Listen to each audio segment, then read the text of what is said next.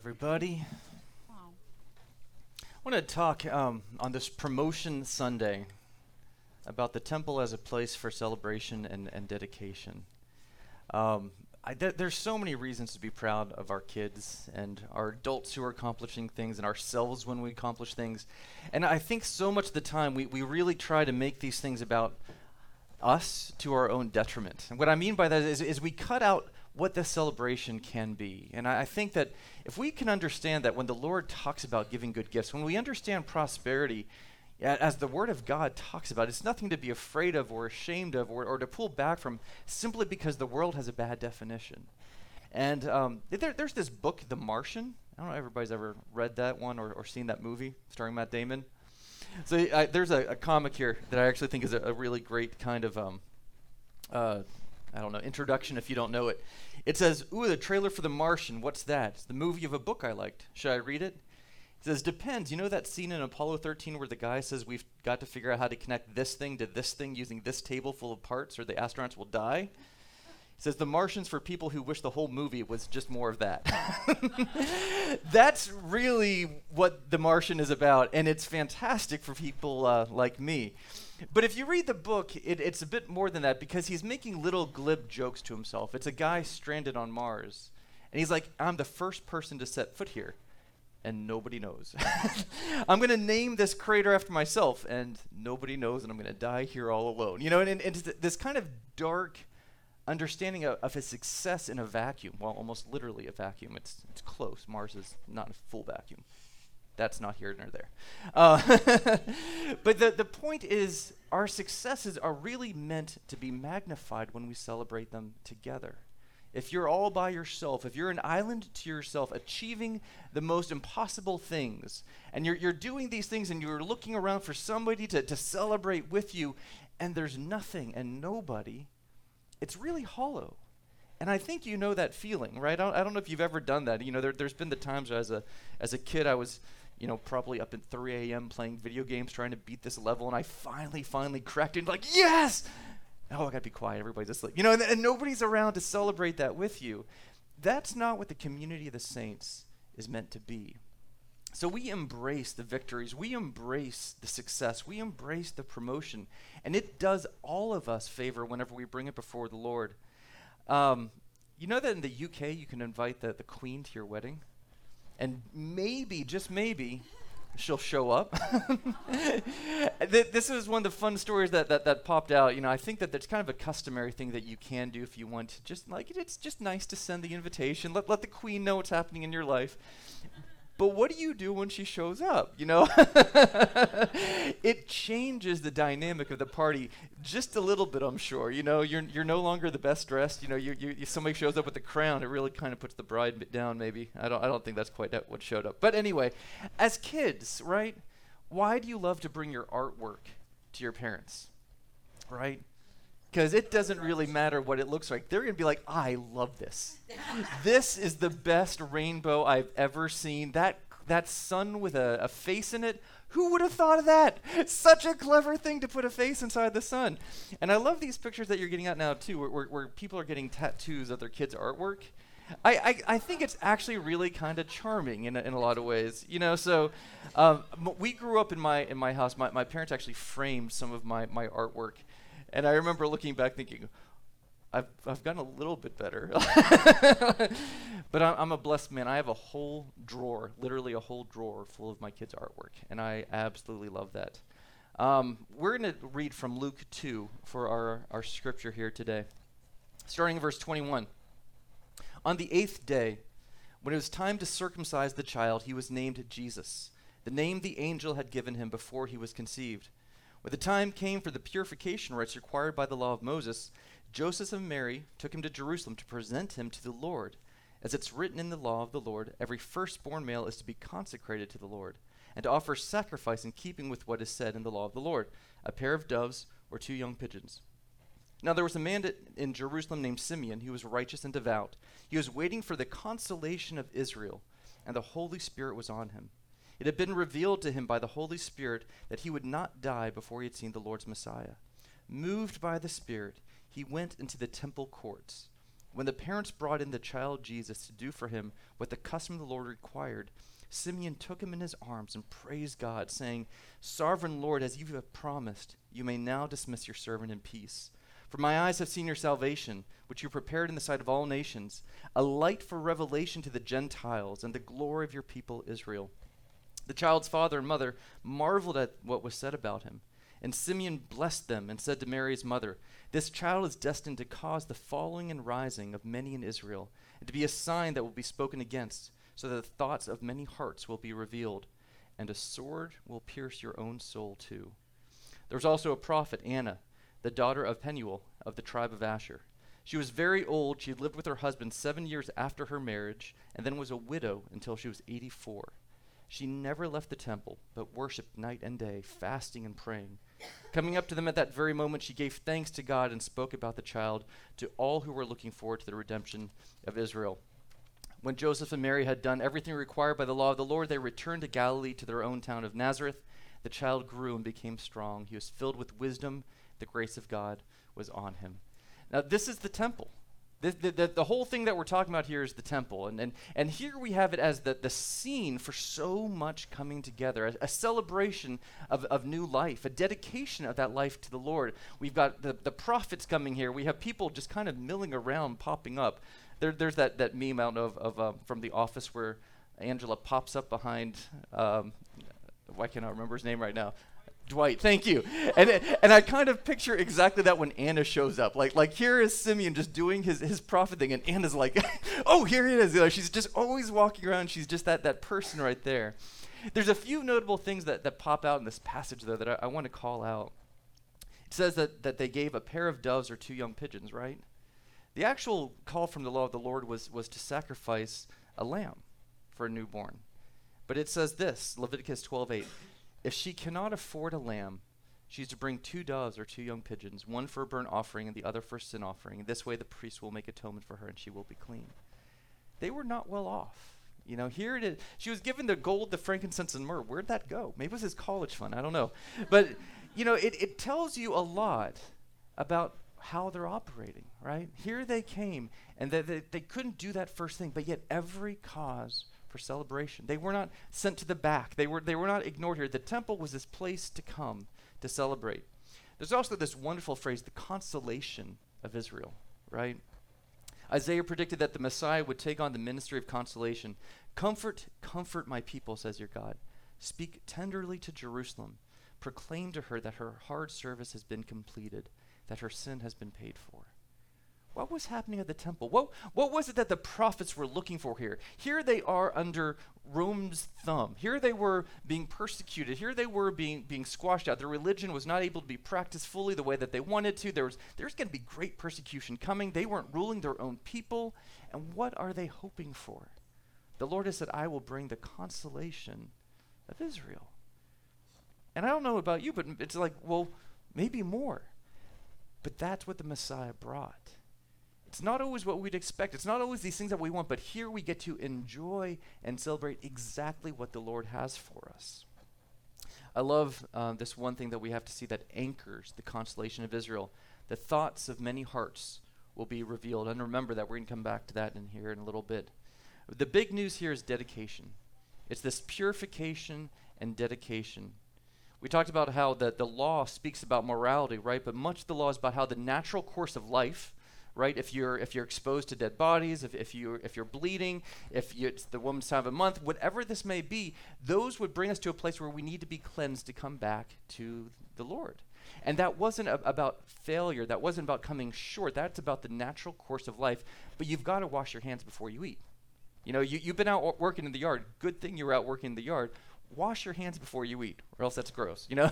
and and that's what we're called to see here, is that, that we would have to get ourselves right. We have to make ourselves ready. Now, there is, as we said, morality. There is sin offerings. There are things about that, too. But they're kind of hand in hand, and I think we've confused a little bit this in the in the church today.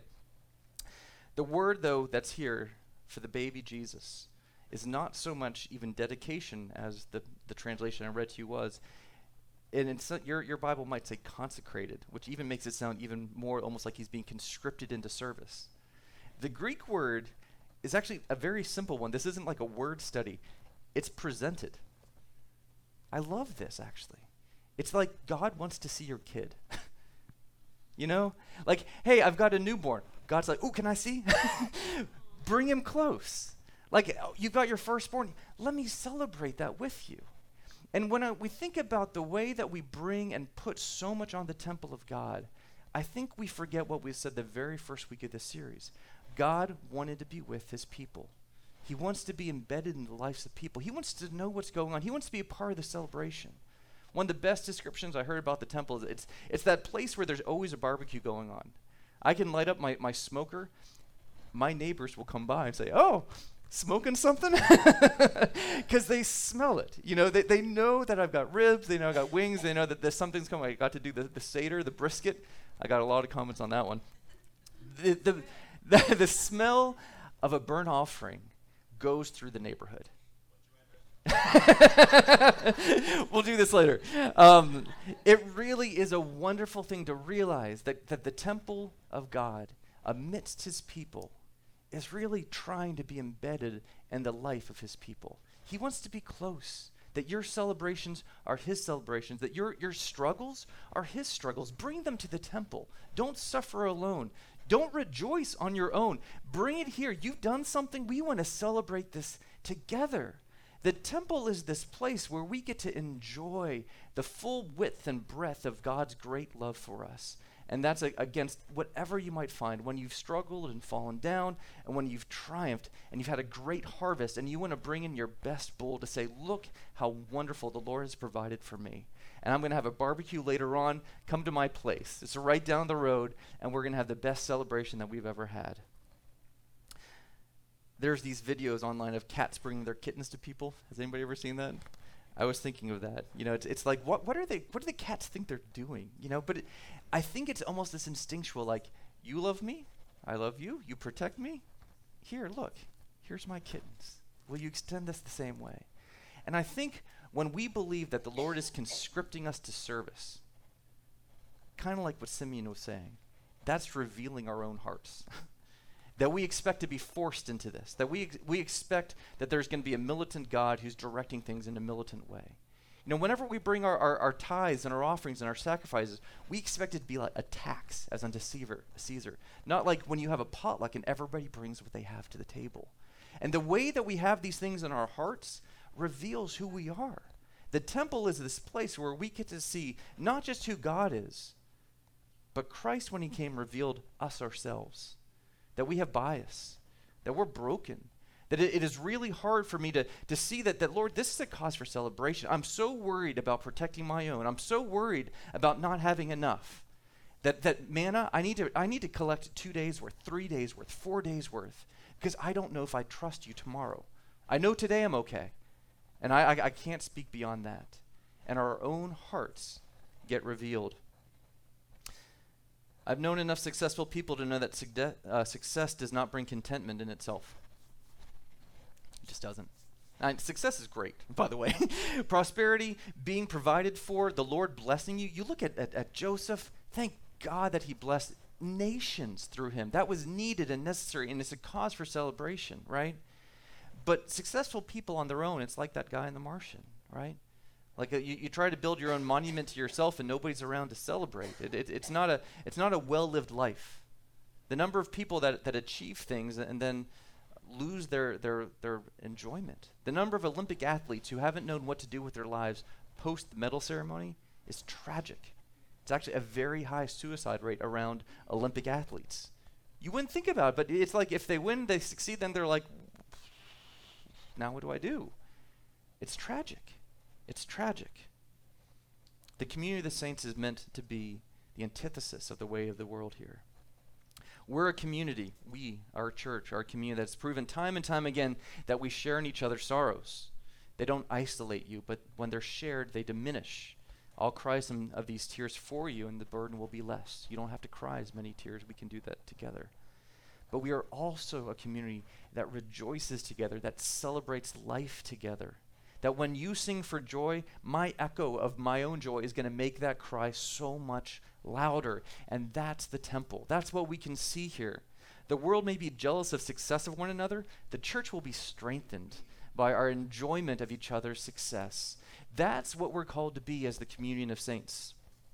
Psalm one twenty-seven, unless the Lord builds the house, the builders labor in vain. Unless the Lord watches over the city, the guards stand watch in vain. In vain you rise early and stay up late, toiling for food to eat, for he grants sleep to those he loves. I like uh, this translation better. Unless the Lord builds the house, those who build it labor in vain. Unless the Lord watches over the city, the watchmen stay awake in vain. It is vain that you rise up and early and go late to rest, eating the bread of anxious toil, for he gives to his beloved in his sleep. The bread of anxious toil. That is such a good phrase. Like, our Bible is often so poetic, and we might just skip right over. But, like, that's one of those phrases, the bread of anxious toil. Maybe just pause on that and think, do I know what that means? You probably know what that means. The bread of anxious toil. You know, it, hard-earned, anxious. I've been working for this. You can't sit down and enjoy this meal. It is the bread of anxious toil. Leah has a, a set of measuring spoons. They're not very useful. They're they're heart-shaped, and I think some of them are, are flowers, and they're they're wispy. They have measurements like a, a dash, you know, or you know thing, things like that. And I guess if you need a dash of salt, you know, you can pull out your little heart-shaped one and, and do that. Um, I don't I don't know that she uses them. I can't use them. It's like those fancy soaps and towels I mentioned. What was that last week? You know, uh, I don't understand those either. But but we make this joke, right, whenever you go and get fast food, you know, and, and it comes and the bun is like halved off and, and the, the, the pickles are really sad, the we- the lettuce is wilted. And you go, you know, my burger's missing something. Love. I can't taste any love in this whatsoever, right? And it, it does come through, you know? Like if, if they're not carrying it, if they're just slapping this thing together, maybe it's not the bread of anxious toil, but it is the bread of a hurried worker who does not care about you one flip. Compare that to God's barbecue, you know, where you have a place at the table, where there's things where, where it's, it's the, the best cut of meat, where you've been provided for and you have exactly what you need. And that is the, what we have here, every cause to celebrate. I'm not going to get into the science and philosophy of baking, but those croissants that I shared with you that you all will not let me forget, that might be the bread of anxious toil. um, these are such good phrases, but I, I want you to really think about how much we try to make our successes often for ourselves or for a limited number of people rather than sharing them broadly, right? How many times do you succeed in life? And maybe you're embarrassed about doing well. You get a promotion at work, and you, you're like, I don't want to brag, you know. So, so we, you don't do this, you know. Or and maybe that, that's you attempting to be kind and, and everything like that. Maybe you you've just had some some incredibly good news, and and you know somebody else is struggling, and so you don't want to compare your your joy with their sorrow. And so we we, we kind of don't say anything with it because we are called to rejoice with those who rejoice, and and and to cry with those who to mourn with those who mourn. It's it's this both and of this, which makes it often hard for us. But church, I think we are too silent often, us particularly, in celebrating how wonderful and gracious the Lord has been to us. That our worship is magnified when we look around this room and we see what's happening with our youth, when we see what's happening with our kids, whenever we see their artwork. L- give us every excuse to celebrate. Give us every excuse to have a party. You know, let's have every excuse to get together, pull out the streamers, make a fool of ourselves, record some silly videos, and, and laugh. Because this is where life goes deep. And this is what the temple, I believe, was really about. I believe that the Lord's heart in all of this is, is misunderstood from generation to generation. Because it is a place of fear and trembling. It is a place where you have to get prepared to go to. It's not a place that you just walk into boldly and, and, and silly and, and, and losing ourselves. But the heartbeat of it is God's great love and his joy and his rejoicing over us. A place of worship. A look at, at, at how he provided for Israel. We have cedar. We have gold. We were a, we were slaves. We were slaves in Egypt. We were longing for onions. We were talking about going back so that we could have leeks again. And look now at us. Look at what the Lord has done for us. Let us build a place to remember and to celebrate that the Lord has given graciously to his kids. The temple is a place to bring things to the Lord, your first fruits, your best lambs, your firstborn, the wine and the grain, a celebration, an acknowledgement, a sharing with God. Yes, a sacrifice, but not thinking of tithes, offering, and sacrifices as a tax. Bring your successes to the Lord. Dedicate your joy to him. See how he rejoices over you.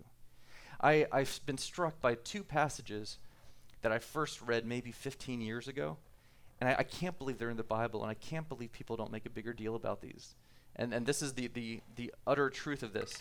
And I wasn't even going to mention these this morning, but in my, my shower time this morning, praying for our service, I was like, how how can I not say these? This is Deuteronomy fourteen, so th- this is Old Testament, y'all, okay? Old Testament, we've got the establishment of, of the temple, and this is what it says. If that place, talking about the temple, is too distant, and you have been blessed by the Lord your God, and you cannot carry your tithe, why can't you carry it? Maybe it's too big. All right? Because the l- place the Lord will choose to put this name is so far away. Exchange your tithe for silver, and take the silver with you, and go to the place the Lord your God will choose. Use the silver to buy whatever you like. Cattle, sheep, wine, or other fermented drink, or anything you wish. Then you and your household shall eat there in the presence of the Lord your God and rejoice. That's in our Bible. Why don't we talk about this? The Lord says, if you've been rich, richly blessed, go have a party with people that you love. Share the goodness of the Lord with those around you in his, in his presence. This is what he tells us to do. And, and and we're all concerned about getting things to the temple and, and, and making sure that we have all, all the things in, you know, dotted and, and crossed and everything. This is the Old Testament law. This is in Deuteronomy. And then followed up with, with the New Testament one. Let's see what, what Jesus says, all right? The, here's the corollary for, for you in Luke sixteen, starting in verse nine.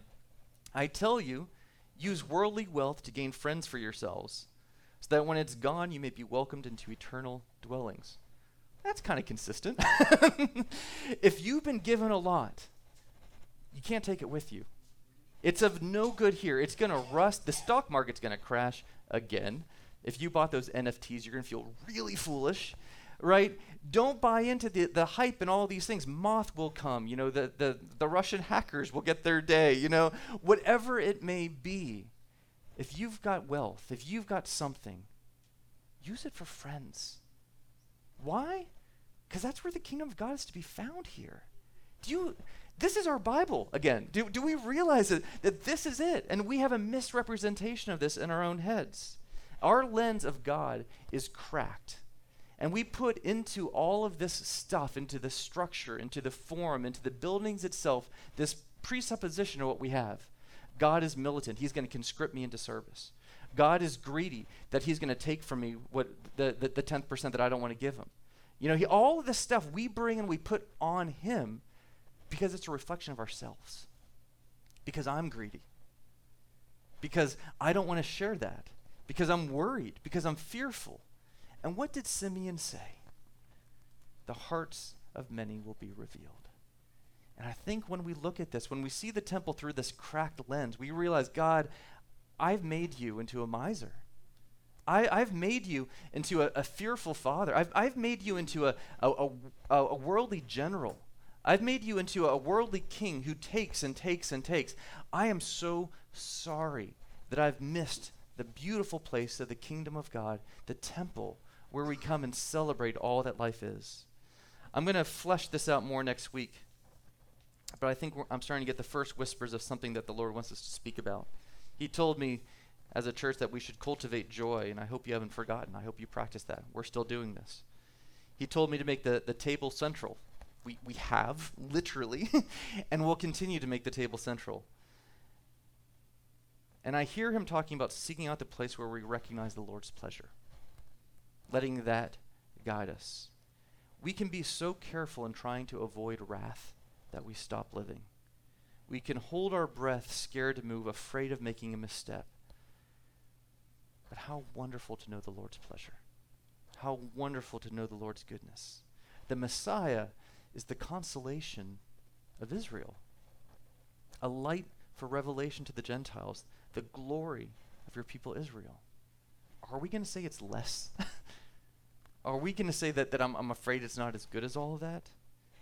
The Lord shared him with all of us. And let's not forget Anna popping up underneath un- underneath Simeon as he's giving this, this prophecy, and Anna pops up giving thanks to God and talking about this child to anyone who will listen. Seven year married, a widow since then, walking around the temples, waiting for this day, just looking for a cause to celebrate, looking for a reason to share this joy. I, I see her as this person walking around just like wanting to pinch the cheeks of every baby that comes for dedication, just like, and, and here it is, and she sees so much more, and she's just, yes, this is it. Did you see the baby? Come here, let me show the baby. That's the temple. That's the temple. Have we? Do you think of that when you think of the temple?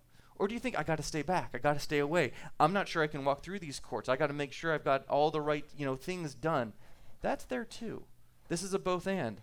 But how beautiful to see the love of God. She's so present. She talks about that kid. Mary and Joseph's son, their promotion, their success, the favor of the Lord was shared to everyone. I want you to hear the Magnificat. This is a chapter in Luke right before the dedication where Mary talks about who she is in the Lord's eyes. And here we have it in a more modern song format. My soul proclaims the greatness of the Lord. My spirit rejoices in God, my Savior. For he has looked with favor on his humble servant. From this day, all generations will call me blessed. The Almighty has done great things for me, and holy is his name. He has mercy on those who fear him in every generation. He has shown the strength of his arm. Now, a lot of people stop there for terrible reasons. Because it goes on. In your Bible, it goes on. And here's the second half, so important to understand. This is a part of her celebration. This is part of rejoicing the kingdom of the Lord coming. He has scattered the proud in their conceit. Thank God. He has cast down the mighty from their thrones. Thank God. He has lifted up the humble. He has filled the hungry with good things, and the rich he has sent away empty.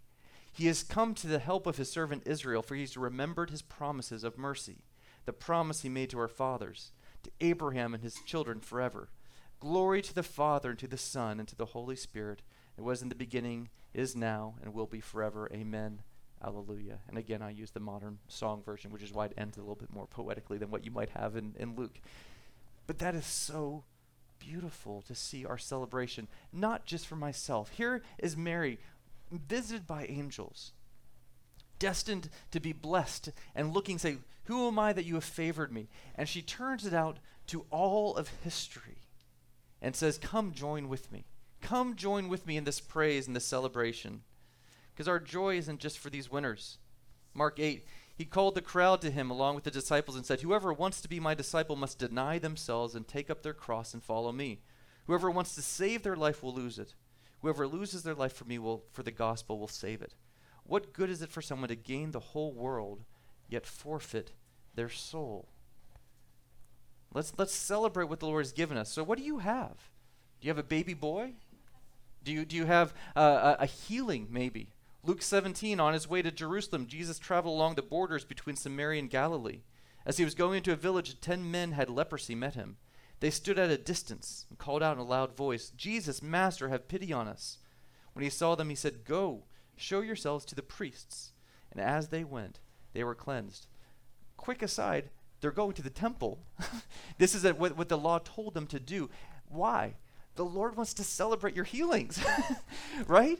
The Lord's like, you're healed? Let me see. Wow, let's celebrate together. You are healed. I love that so much of this comes to celebrate the goodness of God in the land of the living. One of them, though, when he saw he was healed, came back, praising God in a loud voice. He threw himself at Jesus' feet and thanked him. He was a Samaritan. Jesus asked, were not all ten cleansed? Where are the other nine? Has no one returned to give praise to God except this foreigner? Rise and go. Your faith has made you well. He recognized where God was. He didn't have to go back to the temple to share and to rejoice and to say, God, you have done this. He realized, as the Samaritan, maybe he had better eyes to see beyond the tradition, beyond the building, to see God is here with me now. I can celebrate and say, my God has healed me. Here I am. Thank you, God, for your healing. Maybe you have less. Maybe you ask God, what do I have? Mark twelve, Jesus sat down opposite the place where the offerings were put, again at the temple. Watched the crowd putting their money into the temple treasury. Many rich people threw in large amounts, but a poor widow came and put in two very small copper coins, worth only a few cents. Calling his disciples to him, Jesus said, truly I tell you, This poor widow has put more into the treasury than all the others. They gave out of their wealth, but she, out of her poverty, put in everything. Thank you, God, for generosity. I believe she was cared for. You know, when, whenever it's this, I don't think Jesus is saying, thank you, and now you have nothing. I believe, I truly believe, as Christ saw that, that widow was not going without that day, nor the day after. That's the goodness of our God. The saddest stories are where we cut people out. I'm just going to focus on my career. I, I I bought this sports car for me. My kids can't touch it, you know? I don't have a sports car. No, I do not. But our, I just felt I had to throw that out for the recording in case anybody wonders. God is a good God. He gives good gifts. He likes, I am positive, to see us enjoy them. And I know he loves to hear us enjoy them and to celebrate them and to turn it back in praise. I'm going to end with this one. There's an old school worship song where we sing, every blessing you pour out, I'll turn back in praise. You know that? This is really from Deuteronomy eight. When you've eaten and are satisfied, praise the Lord your God for the good land he's given you. Be careful you do not forget the Lord your God, failing to observe his commands, his laws, his decrees that I'm giving you this day. Otherwise, when you eat and are satisfied, when you build the fine houses and settle down, when your herds and flocks grow large and your silver and gold increase, and all you have is multiplied, then your heart will become proud. You will forget the Lord your God who brought you out of Egypt, out of the land of slavery. He led you through the vast and dreadful wilderness, that thirsty and waterless land with its venomous snakes and scorpions. He brought you water out of hard rock. He gave you manna to eat in the wilderness, something your ancestors had never known, to humble and test you so that in the end it might go well with you. You may say to yourself, my power, the strength of my hands have produced this wealth for me. But remember the Lord your God, for it is he who gives you the ability to produce wealth, and so confirms his covenant, which is sworn to your ancestors, as it is today. Thank you, God, for what you've given us. We celebrate life together. Here's the challenge. Here's what I want you to take. Where is the Lord's pleasure in your life?